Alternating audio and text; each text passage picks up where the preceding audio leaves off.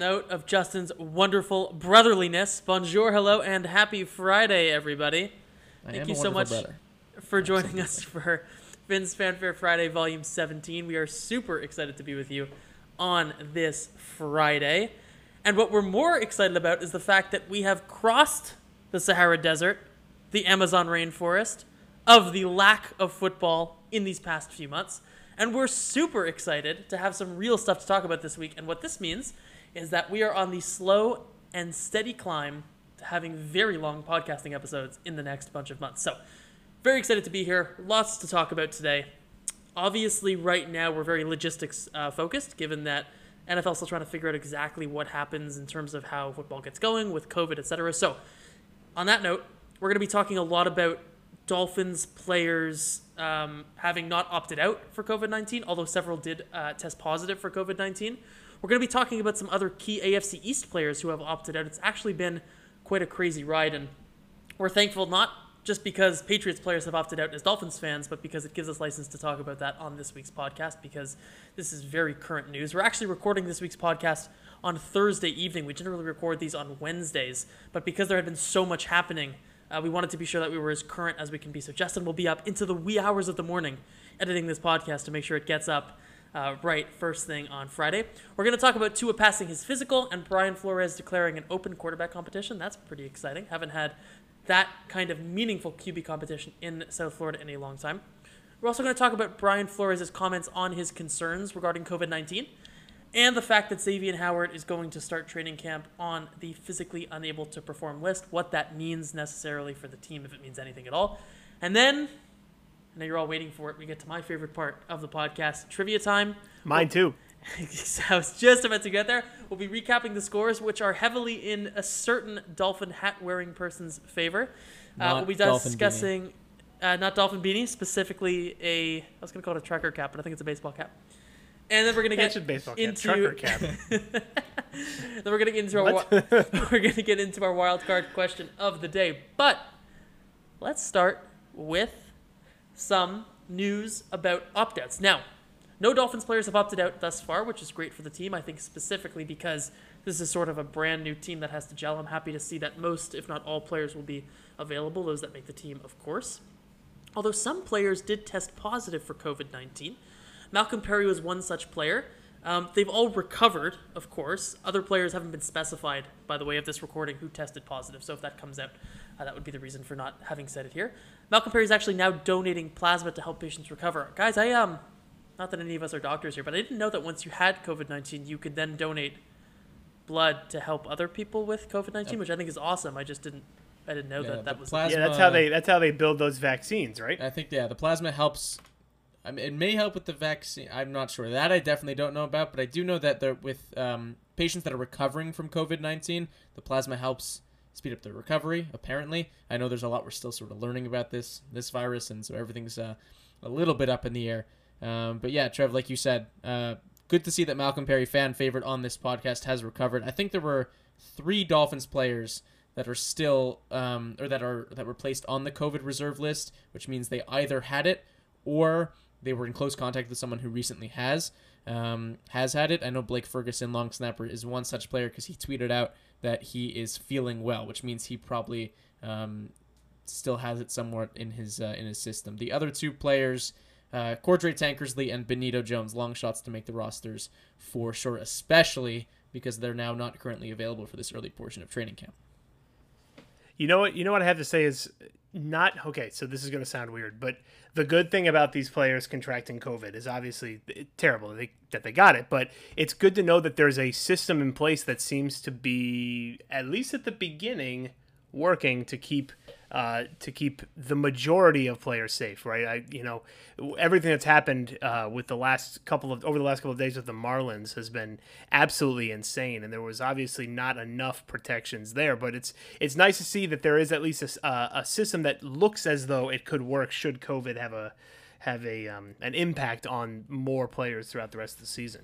I'm happy you brought that up because it seems as though the NFL, and for great reason, is going to be far more cautious, uh, far o- far more overly cautious than uh, than you might even expect. The Buffalo Bills specifically had a couple players um, when they came to the facility today test positive, and they're just like, all right, everyone go home. We're not even we're not we're not worried about quarantining those players and taking everyone else in. No meetings. Everyone go home. We're just gonna do this over Zoom today and figure it out again tomorrow. So I know it's going to be Yeah, a very much figure it out as we go kind of situation for the entire league. Um, but the fact that uh, you know we're at least seeing teams like the Bills who may, who had a positive test or two today saying, okay, we're just we're not risking any we're not risking anything today. We're just everyone go home. That's uh, that's good to hear. That that we're definitely putting safety first. I agree. So, on that note, let's talk about a little bit more. Well, this is not positive news. We're going to talk strictly on the field, at least for Dolphins fans, in that we've had, mind you, these people didn't test positive for COVID, they just opted out. So, I guess maybe a little bit more positive than I initially thought. But we have quite a few AFC East players who have opted out from playing this season. Let's just run through some names on the Patriots who have been um, sort of unsurprisingly one of the predominant teams to have players opt out given their uncertain status going forward. Um, but linebacker Dont'a Hightower, fullback Dan Vitale, Vitale, running back Brandon Bolden, offensive lineman Najee Toran, Um, on the Buffalo Bills, we have defensive tackle Star Lotulelei. That's an awesome name. And then those were some voluntary opt outs. In the high risk category, we have one uh, player on the Patriots, offensive lineman Marcus Cannon. And then for unspecified reasons, uh, we have Patriots safety Patrick Chung. And New York Jets offensive lineman, there is just Leo K. When I put that one on the topic sheet, I was like, oh man, I can't Kaloa wait for Trevor to Matanagi try or something. That's a cool Oh, name. Yeah, Kalo- Kaloa Montan- You- Montangi. That's a great I- name. I'll let you guys be the only ones taking shots at that Yeah. name. I, uh, you know, obviously this list is fluid, uh, and like Trevor said, we're recording on Thursday evening, so likely that by the time this goes up Friday morning, uh, no other updates have happened that are high, uh, super high profile. But you never know, so keep that in mind. This list is definitely fluid. But let's talk about the elephant in the room here, guys. Patriots have five players already, and I don't even Yeah. think the deal has been signed yet by between the NFL and the NFLPA. So it's like we still got quite a few days where opt-outs can still happen. We got five Patriots players and several, or is it six Patriots players now, and several starters. That's uh, not a good look. Is is this a Bill Belichick scheme, or is this like just not not good Yeah, is, fortune it, is for this Bill Belichick? him going to him going to Hightower and Chung saying, "Hey, don't don't play. We'll get Trevor Lawrence and we'll be fine." Exactly. I given the fact that he signed Cam Newton, I'm just gonna go out there and say that Bill is trying to win. Bill Bill wants to Oh. prove that he can win without Brady. Um, but Shout now, out to Cam Newton. We love you. Shout out to Cam Newton. We love him on this show, and so now Every every week we have done it every single week. We've had a Cam. Newton reference. That's impressive. It's incredible. for Bill, now does he not only have to win without Tom Brady, and without several players that left in free agency, guys like Ted Karras, guys like Elandon Roberts, guys like Jamie Collins, but now with also without players that he was counting on having this season. Do you guys see Justin's Hightower. grin behind the microphone slowly but surely getting a little bit bigger as he names the players unavailable to the Patriots? I have a hell a, a whole hell of a lot of respect for Bill Belichick, but even Bill, even Bill, I'm, I think might have some trouble without all of those guys plus Dont'a Hightower, plus Marcus Cannon, plus Patrick Chung. I think it's going to be uh, rough sledding for the Patriots this season, especially given the fact that they're bringing in a Cam Newton who is a total wild card and that we don't know uh, what he's going to be like in offense that really doesn't have a lot of weapons and a defense that's lost like virtually every starter that was on the team save for Stephon Gilmore. So But but I think you know if there's one year that Bill Belichick can can kind of cement this idea that you know it wasn't Tom Brady. Yeah, like imagine if he wins like 11 that's- games this year with this team. Right, even if he doesn't make a playoff Yeah. push, right? Even if he goes 11 and 5, misses the playoffs because the Bills win the division, um, that would be insane. That'd be and that would show that Bill Belichick is is the one of the greatest, if not the greatest coaches of all time, because he's at this point literally doing it with nobody. He's got, you know, and and we still have over a week before we realize or before we see the end of this opt out day. So, I mean, it, there could be more players that opt out for, for New England. And if Bill Belichick is able to put together a, a even a double digit win season, not just 11 but 10 wins, that would be So that's on that hell of a note, coaching. and when we get to pick up the blitz, we'll be talking a little bit about because obviously over the weekend we expect more guys to opt out and sort of the impact of that. But let's talk about the AFC East for a second. we talked a lot about rankings. We did this a few months back, which is crazy about where everybody was in the division. And of course, we started with the AFC East being our home division. Does anybody's rankings change, or do anybody's rankings change based upon these opt outs, or are we still in the position we were in before? Justin, I don't know if you have, I don't think any of us have right now immediate access, but I think we were all at Bills at the one. I think the two of you were, I think Patriots at the two, and then Jets and Dolphins kind of three and four, Yeah, if I remember uh, correctly. I actually might be able to. Yeah, so I, I think I think we all had Bills or Bills at the one. I'm, I'm almost 100 percent certain we all, all had Bills at the one. That obviously still sticks. They lost Starley to to the opt out. Here I have right here. It's uh, everyone had Bills at the one. Nick and I each had Patriots at the two, Dolphins at the three, Jets at the four, and then Trevor, you had Dolphins ahead of New England, which I'm sure this doesn't change. Nick, I does- knew. does this news does this news allow you to, in good conscience, bump the Dolphins over New England? In good conscience, no. Um, simply because there's still a cons- the hat, I- Nick. I, the hat. I, I I'm trying I'm trying to be unbiased. Obviously, I want them to be better than the Patriots, but if I'm trying to be unbiased, if I'm trying to really examine this, you know, like we've talked about a lot on this show on Pick Up the Blitz, the Dolphins have a lot of youth, and if that youth takes a little bit of time to gel, right? I can see even though they lost a lot of their starting players, I can see a Belichick team responding better out, right out the gate than a Flores team at this than this specific Flores team. Not I don't mean that to to slight Brian Flores. I do think he's a great coach. I think that he can bring out the best in his players. But I just think there's so much inexperience uh, that is being relied upon on this Dolphins roster that I don't know if this is going to change the outcome of that divisional ranking. What I will say, if this maybe makes you feel better, Trevor, is there's no way in hell the Jets are going to be higher than the Dolphins after everything that's been going on in the last few days. So they are they're not going to drop in my opinion unless something crazy happens and I don't see that happening. They're now further in the cellar than they were before. Um, I don't. I don't think I put the Patriots. Yeah, if there was a fifth spot, the Jets would take that. It'd be Bills, Pats, Dolphins, insert team, the Jets. Maybe like the Marlins, the Jets. I don't.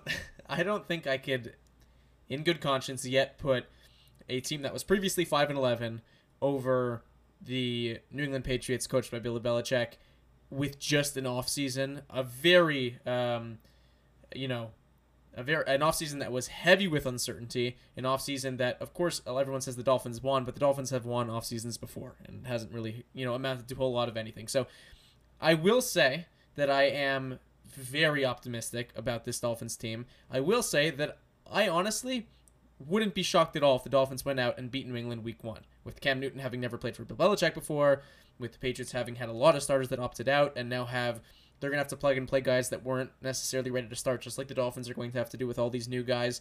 Um, so I certainly wouldn't be surprised if the Dolphins go in and beat New England week one. But like Nick said, I, I just a team that just went five and eleven over a Bill Belichick coach team um, that just came off you know a, a playoff season. Um, despite the fact that they lost a lot of guys, I'm not I'm not ready to do it yet, but I'm certainly a lot closer after all of these opt outs. Right, because every time that we doubt the Patriots, what happens? Every, Every time. time. in the past 20 years, Right. when we said, this is the year they're going to collapse, this is the year, you know what happens? They get better and they win a Super Bowl. Nick, you have a you have a visitor in your There is, yes, there is a, um, Okay, wait. This gives me a good opportunity. I, I need to pause for a second. It's there's now a cat six, behind Nick. yep. It is now six thirty on Thursday, the thirtieth of July, which means that NBA tip-off is, is happening right now. So I want to give kudos to Adam Silver and Roger Goodell, who's starting the NFL season. Rob Manfred of the MLB, and I don't know who the commissioner of NHL is. Somebody can look that up for me. For getting American sports back on, this is a huge, huge deal. So as we talk about football coming back, as if it's sort of a formality this year, I just want to acknowledge that this is like a really, really, really big thing to happen for I think the U.S. in general. Gary Bettman. Thank shout out to Gary. Was it Gary? Gary. Harry. And it Gary and or it, Harry? no, Gary No, Gary Gary. NHL Gary, commish- Gary Bettman. It's, there you go. Um, shout out to the commissioner. Shout out to the leagues and the players. Um, all the staff. I think that's awesome that, that sports are back. So I, I needed to get that in there before I, we moved on. I will cheers to that, but I will say that Mr. Manfred deserves no shout out whatsoever. I know very little about baseball, but I do know that Mr. Manfred deserves very little of a shout out, despite the fact that baseball is back. I Yeah, the truth the- is, is, is not the most Ro- well-liked The Roger. Goodell booze pale, pale in comparison Oh, to yeah. the disdain for Uncle Rob of the MLB. But Uncle Rob. Uncle Rob, but it's Uncle Rob and Uncle Bill. But kudos to to all of these organizations uh, in, for getting sports back. I think it's amazing. So, with that out of the way, now that basketball has started, which makes me very happy, let's talk Tua, and let's actually talk about Brian Flores declaring an open quarterback competition. Now, this is this is significant for a couple of reasons. This is significant because obviously it shows Brian Flores's um, commitment to the current team he has in place, in spite of the fact that it's unlikely that Tua starts week one, which I think is great for team morale. But I also think this is significant because it's the first time in guys in a long time, probably since probably since Ryan Tannehill came to town. Um, what is it? Seven, eight, nine years ago? I can't remember how long ago it was. He was yeah, it was 2012 when he got drafted. That we're having a cube. Oh wow, so it's more than ten years ago. That we're having a quarterback competition of significance in South Florida. And guys, I'm sure we all agree here that this is by far the most excited we've been for a quarterback, certainly in my lifetime, coming into Miami. So let's talk about that for a second. Now Flores says, and and most coaches say this when when a new quarterback comes in, that there's going to be open competition. So do we how, how do we think this manifests? Do we feel any differently about the Tua plan coming in maybe after the Jets at week 12? Um, do we think that maybe this indicates that he might come in sooner? Or are we sort of more consistent with how we felt before? Any thoughts on Flores's comments and Tua passing his physical? So I think that if if we had to adjust what our predictions were, I do think that this the way they're talking about it and the way they're going to give him the chance and the opportunity to beat out Fitzpatrick, uh, I think that is going to change the date that Tua starts. I don't think it's going to be uh, that what was it week nine against the Jets that we have been saying over and over again. I don't now. I don't think he's twelve. Whatever, whatever. Same thing. Nine, twelve. I teach history. So if the I, I don't think he's going to start week one. I don't see that happening. But if the team struggles, if the if the um, you know if Fitzpatrick struggles, right? If there's a lot of different reasons to switch to Tua, I, I see them doing that earlier in the season than I than I at one point thought because I did think that the injury was going to derail his growth a little bit in these workouts that were coming up. So um, the fact that they won't be doing that is actually really good. It's going to probably help him get more consistent reps, which is the most important thing for anybody coming into a, a starting role. So I could see him. I could see him starting earlier this year than w- what we once predicted, although I still don't think he's a week one starter. Trevor, I love how you called this the most significant quarterback competition since you know since Ryan Tannehill was drafted. Um, God, poor Josh Rosen. I mean, like the guy that that seemed like such a significant competition last year, and it so in hindsight was not, especially compared to what we're seeing now. Um, and you know, it's no one's even talking about Josh Rosen now, a, a guy who obviously former top ten pick, um, really hasn't had a shot to do anything. Um, but in terms of this current quarterback competition, honestly, I, I- I don't think this changes a whole heck of a lot. I think Flores knows that Ryan Fitzpatrick is totally cool with the QB competition. He knows that he's the bridge guy. This isn't like he's hurting anyone's feelings. Um, and he's acknowledging that, in the same vein, Tua Tagovailoa has or Tagovailoa has to earn this starting spot. Um, and given the current state of things, given the fact that reps will be very hard to come by in this, uh, you know, COVID-centric um, training camp, given the fact that who knows what regular season games are going to be like, um, the the reason I think Tua might start earlier is if God forbid something happens to Ryan Fitzpatrick where he wasn't totally healthy, whether it be for injury or other reason. But I don't think that Tua will have enough of a chance to obviously in an offense he doesn't know when Ryan Fitzpatrick does, having worked with Chan Gailey on uh, on another team with the Jets. I really do think Tua is going to take some time to acclimate, which is totally fine. Um, and that he'll come in maybe at the very end of the season or um, or next season, like like like we had thought before. Um, I, I just I think that's the state of things that we're in right now, and I think it's unfair to expect anything different. Uh, and I'm not surprised that Flores declared this. Uh, what was the exact quote? He said, "You always want competition at QB. Some players are further along than others." Clearly talking about Fitzpatrick, but there are no jobs that are going to be handed out. I still think it's going to be Fitzpatrick's job to lose. So, with that in mind, let's talk about Flores's overall comments on COVID nineteen. Justin was actually um, was actually over earlier today, and a segment came on with with Mike Tomlin of the Pittsburgh Steelers on television talking about how he felt about COVID 19. And Flores' comments seemed to echo Tomlin's sentiments in that he, he was quoted as saying, for the player individually, they're going to have to be responsible or have a responsibility to themselves, to this team, to make sacrifices in the building and outside of the building. If they don't make the right decisions, if we're in bars or crowded restaurants and in concerts, the likelihood of us bringing the virus into the building is very high. So, coaches obviously have felt very strongly about this sort of the sort of self-preservation of each particular player for the greater good, and not just, of course, the greater good of the team, but the greater good of the organization. As we know, football is a very, very labor-intensive sport, getting players to and from different places. I mean, it's a huge operation. So, I want to talk a, a, just a little bit about sort of specific measures being taken in Miami about COVID 19. Um, the Dolphins have now added a second, a new locker room. They have plexiglass between each individual locker. There are obviously hand sanitizers placed throughout the building. And then mask and distance mandates uh, are in place along with an enhanced weight room. So, not a whole lot to analyze here. Obviously, it's really nice to see Miami taking this very seriously. I know other teams are doing the same. It's obviously very complicated with so many people on an NFL roster, which of course is different than the other three major American sports.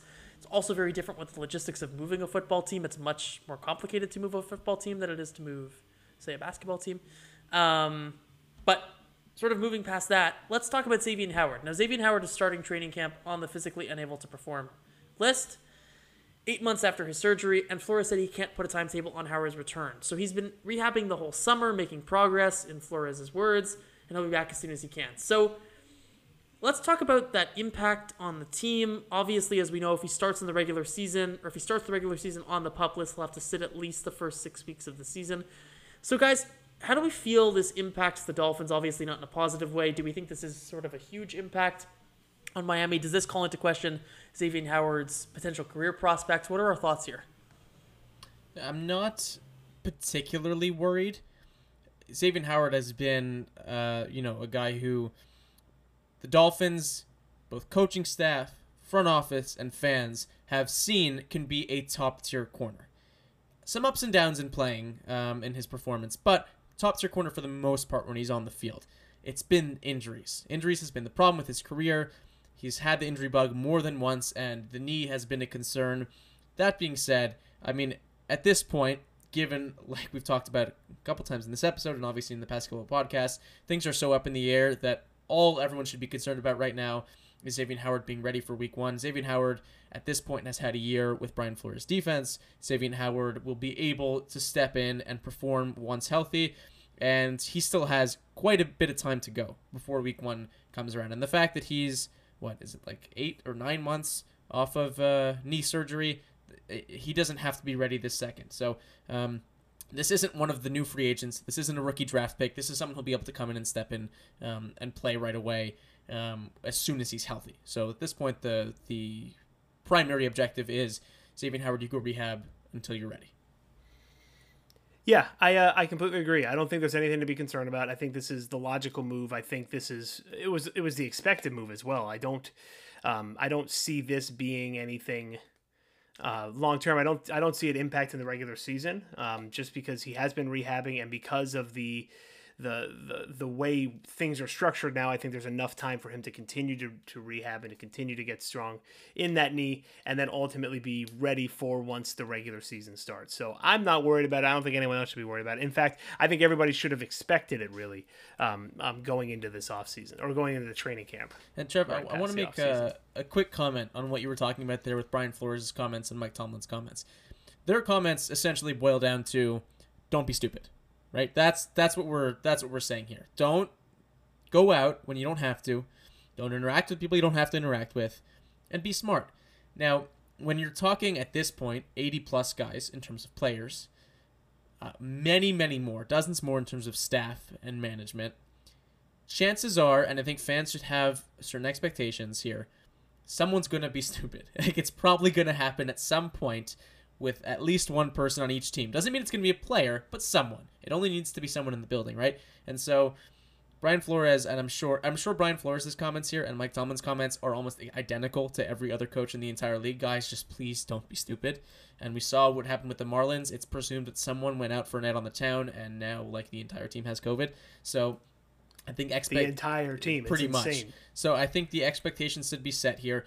the The goal, in my opinion, with this season to make sure it lasts as long as possible is, of course, for the players and staff to be smart, but knowing that inevitably something's probably going to happen for things to be managed appropriately, decisively, and quickly, so that as soon as someone is symptomatic, as soon as it seems like someone may have something wrong, just like what the Bills did today, everyone go home. And then we'll come back when we're ready to come back. And so that's going to screw up some practice schedules, hopefully not any game schedules, but as long as the league is focused on handling each individual case like that, decisively and quickly, I think that's how you make sure the season could move forward. Um, but Yeah, I actually I actually wanted to comment on Yeah. that as well. Um, and it's actually the same, basically the same comment that you made, which is, um, you know, more or less that you know we can put all these precautions in place, right? You can have plexiglass between the lockers, you can have hand sanitizing stations. If if one of these guys goes out and does something stupid and gets it, then it's over, right? So, you know, I really hope, I really hope that the Marlins and what has happened with the Marlins is an example for everybody who is in professional sports, whether that be uh, on the basketball court. Thankfully, they're in that bubble, which you know at this point things are good. Um, but you know whether you're playing soccer overseas, whether you're playing soccer here, whether you're a part of the NFL, I, I hope that it's a, a sign that you need to. Part of it is you. It's your responsibility if you want to be able to avoid the COVID. Yeah, there are sacrifices that need to be made beyond. If you want to, obviously, the players are taking a serious sacrifice and saying, "I'm going to go play," but there are other sacrifices involved. It's fewer, it's less contact with friends and family. It's not being able to go out at night, which I'm sure some of them do, whether it's for a meal or anything else. You know, there's some personal sacrifice that are going to have to be made to ensure that the season is able to progress. Um, and that's what Brian Flores is preaching here. That like it, for the entire team, guys, you're doing this for each other, and it's these are serious asks of sacrifices that they're that they're asking here to not you know be able to see your friends and family the way you normally do. Um, but I think that's what his comments really and his and his plea to his team really boils down to. I'm smiling because it's time for my favorite part of the podcast. And Nick's favorite It part. is time. And my favorite part. I'm not trying. I'm not bragging. it is time for Finn's Fanfare Friday trivia. Now, I would like to take some time to go over the cumulative point scores and the segment scores. I'm sighing because it's it's become a little bit of a bloodbath here on Finn's Fanfare, ladies and gentlemen. I'm sorry to uh, to report. Before before we get into the scores, just to clarify, we will be resetting this season as I think it was when week one kicks off, right? Is that what we've decided? Okay. So, in terms of points, trivia time cumulative points score. Nick is at eight and a half total points. Justin is at a one total point. And for the segment scores, Nick has five segments and Justin has a singular solo one segment win. So we're gonna try and fix a little bit of that lopsidedness today. Although I say we, my questions are always very impartial. In fact, these questions are going to be both, generally speaking, before your time. And when I say time, I mean birth. So, For both of us? for the both of you, you guys did No, ask for okay. We're going back. So All right, let's do Nick's it. the history teacher. He has an edge. Has an I edge. Yeah, but I teach American history, not football. Come if on. I remember correctly, you also taught some sort of So, just to clarify the rules, we are going to be going with five questions per game of trivia. Buzz in with your name and only your name. If you buzz in with the other person's name, that person gets a point. So definitely don't do that. If you buzz in with your name, you want to be sure you know the answer because if you get the incorrect answer, you lose half a point. You can then go double or nothing by buzzing in again with your name and only your name. Gentlemen, are we clear on the hmm. rules? Are clear and ready. Yes, sir. Is it five questions again? It is five questions. Are we ready? Born ready. Here we go. Question one. The Miami Dolphins Hard Rock Stadium just hosted this year's Super Bowl, obviously seeing Patrick Mahomes' Kansas City Chiefs. Uh, defeat the San Francisco 49ers. The last time Hard Rock Stadium, it was not called Hard Rock Stadium. That might I don't remember what it was called. I think it might have been Dolphin Stadium at that point. Uh, the last time Hard Rock Stadium hosted a Super Bowl was February 7th, 2010. I would like to know the team that won that Super Bowl. Nick, Nick. the Indianapolis Colts. It was not the Indianapolis Colts. That was going to be my answer. You were thinking against the Bears, right? Right? I was. Okay. Going once. Yep. Going twice. And sold. So, the Indianapolis Colts did defeat the Chicago Bears in, on February 4th of 2007. But the Saints ah. defeated the Colts in 2010. Damn it. So, Nick is actually Damn it. rarely in the hole here. I I was I second guessed myself with the Saints. I was gonna I was gonna chime back in with the Saints and I blew it. Uh huh. Uh huh. Sure. Question number two. When, what year did the Dolphins last win the AFC East division? Justin. 2008. Recognized. It So- was yeah. 2008. There we go. I don't want to get Very- cocky here, but there we go. done. I called Okay. it pre pre show. Justin is up. One point. Ta- negative half point. And so, here we go. Question number three. There are three Dolphins uniforms that are currently retired Bob Griese at number 12, Dan Marino at number 13, and this other player at number 39. Who is that player? Nick, Nick. Larry Csonka. is Larry Csonka. There we go. Very nice. Nick now has half a point. Justin still has one point. Question number four. Which Miami Dolphin holds the record for the most career receptions? This record happened between the years 1983 and 1992. Nick. Nick. Ma- Mark Duper. It is not Mark Duper. Justin. Nick. Oh, I, I said that first. It was Justin by a hair. Damn Wait. It was Mark Clayton. Ah. So I think Justin's at two and Nick is at zero, which means that for the first time in God knows how many weeks, Justin is in an unlosable position. I, I, I'm sure Ah. you were also going back and forth between the two. Right? Yeah, I was. Uh. Question number five.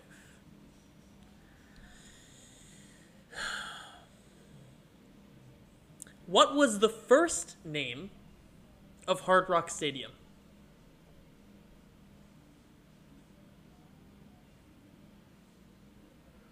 Oh, I have I have a couple guesses, but I, I'm nervous. You know what? I've already, wait. Are we keeping total score, or are we just going by games? I know that Justin's certainly keeping total score for this game. That's for sure. Yeah, but go, going forward, how are we doing this? I think we're We are I think keeping we're- score we're keeping and both. games, but it does technically go by games. Oh wait, hold on. Is this a trick question? It is not a trick. No. Nick's, Nick's really analyzing this one. Okay, so I I'm gonna if I I, I, I We're gonna have a time limit happen here. I also have a few, but I'm not, I'm not certain enough on any to take a shot, so I'll leave it to you. okay so Nick Recognized. the Orange Bowl. It is not the Orange Bowl. I actually think Orange the Orange Bowl Well, is a different stadium. Yeah, but didn't they play their games at the beginning It's there? not one of the names. So then Nick, Nick, Nick Joe Joe Robbie Stadium. is Yeah, Joe Robbie. Stadium. So it has been called Joe Robbie Stadium, Pro Player Park, Pro Player Stadium, Dolphins Stadium, Dolphin Stadium, Landshark Stadium, and Sun Life Stadium, and now Hard Rock Stadium. So Nick ends that game with half a point, and Justin, Justin, my boy, ending with two points on the board, taking this game home. Very How- exciting. How long was it? Does it say how long it was Joe Robbie? Because I was leaning pro player park first, and Gerard was It giving him a does. second guess, it, but it does not say that. No. no, I'm curious. Okay. So and it looks it looks as though the that I that the Orange Bowl was where the Dolphins started. Okay. So I'm not I'm not like crazy for thinking that. Okay. So Nick, Nick, you with are the now answer justification nine. there, the judges have adjudicated, and your answer is still incorrect, unfortunately. They played there for the first 21 seasons. Still 21 their first 21 Still seasons they not, unfortunately, not the not the correct answer. The judges are in my ear; they're weighing in. Just to clarify. But the question was flawed. The question was flawed. You asked where they played Nick, you're first. Still up Bowl. five to two. You're still up five to I, two. I, I understand that. I understand that. uh, I'm gonna. You know what? You're right. I'm gonna gracefully take my loss. Oh, so Justin, Nick very slyly there has made you feel a little a little worse about your win. just, just, Okay. just a hair. Just a hair. In the in the spirit of the NBA coming back, for those of you who know me, you know that the NBA is my sport of choice. I would love to hear who we think is going to take home the Larry O'Brien Trophy this year as our wild card question of the day. Ooh, Milwaukee Bucks. Okay, Really? that is a that's a pretty hot take. So Nick has the Bucks taking it Milwaukee all home. Bucks. And who do So- they win over? Who do they win over in the finals? Just out of curiosity. I'm gonna. I'm gonna say. I'm doing this by flying by the seat of my pants. I'm gonna say Milwaukee over the Clippers. Okay.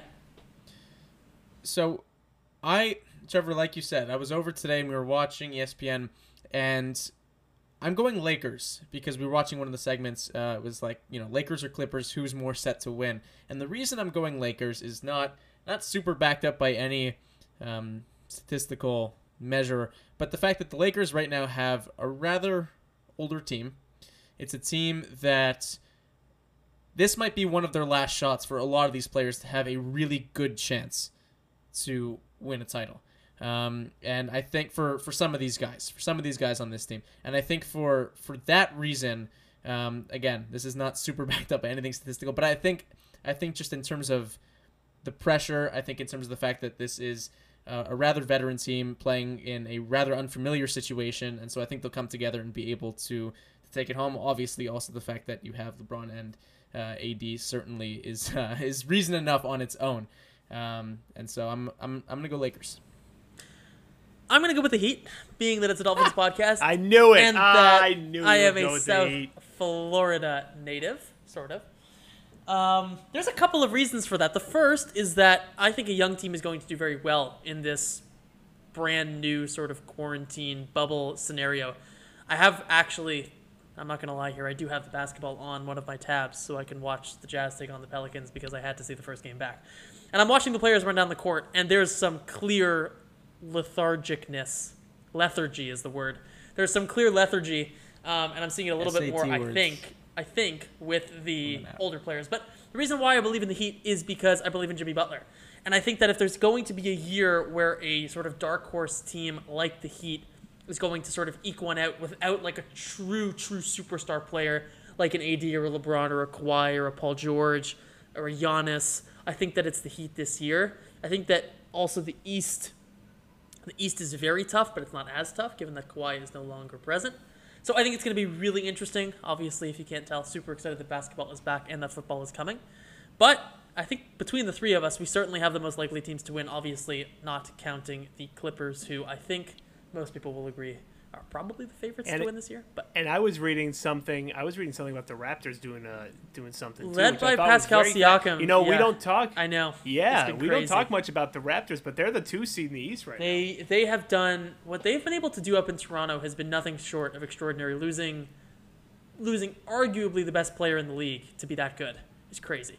I saw. I also saw another piece while I was. Um, I don't know what I was doing, but today I saw, and it was actually talking about the percentages. Since we're talking about the Heat, it was talking about the percentages that they could of where they'll fall in the rankings, or the percentages of how far they get in the playoffs. And it was it was like a forty six percent chance that they're going to be in the four seed, like a ten percent chance they're in the three. It was basically there's very it's a very low chance that they miss out on the playoffs based on their current seeding.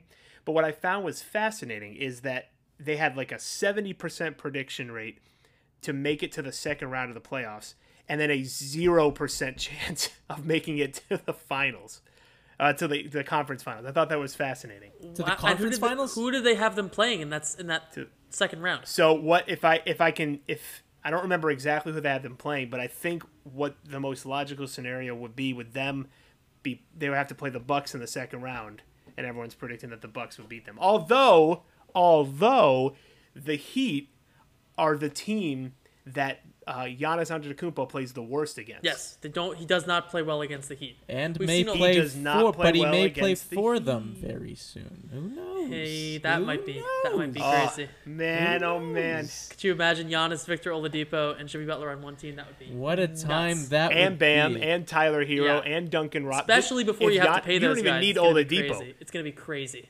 Right.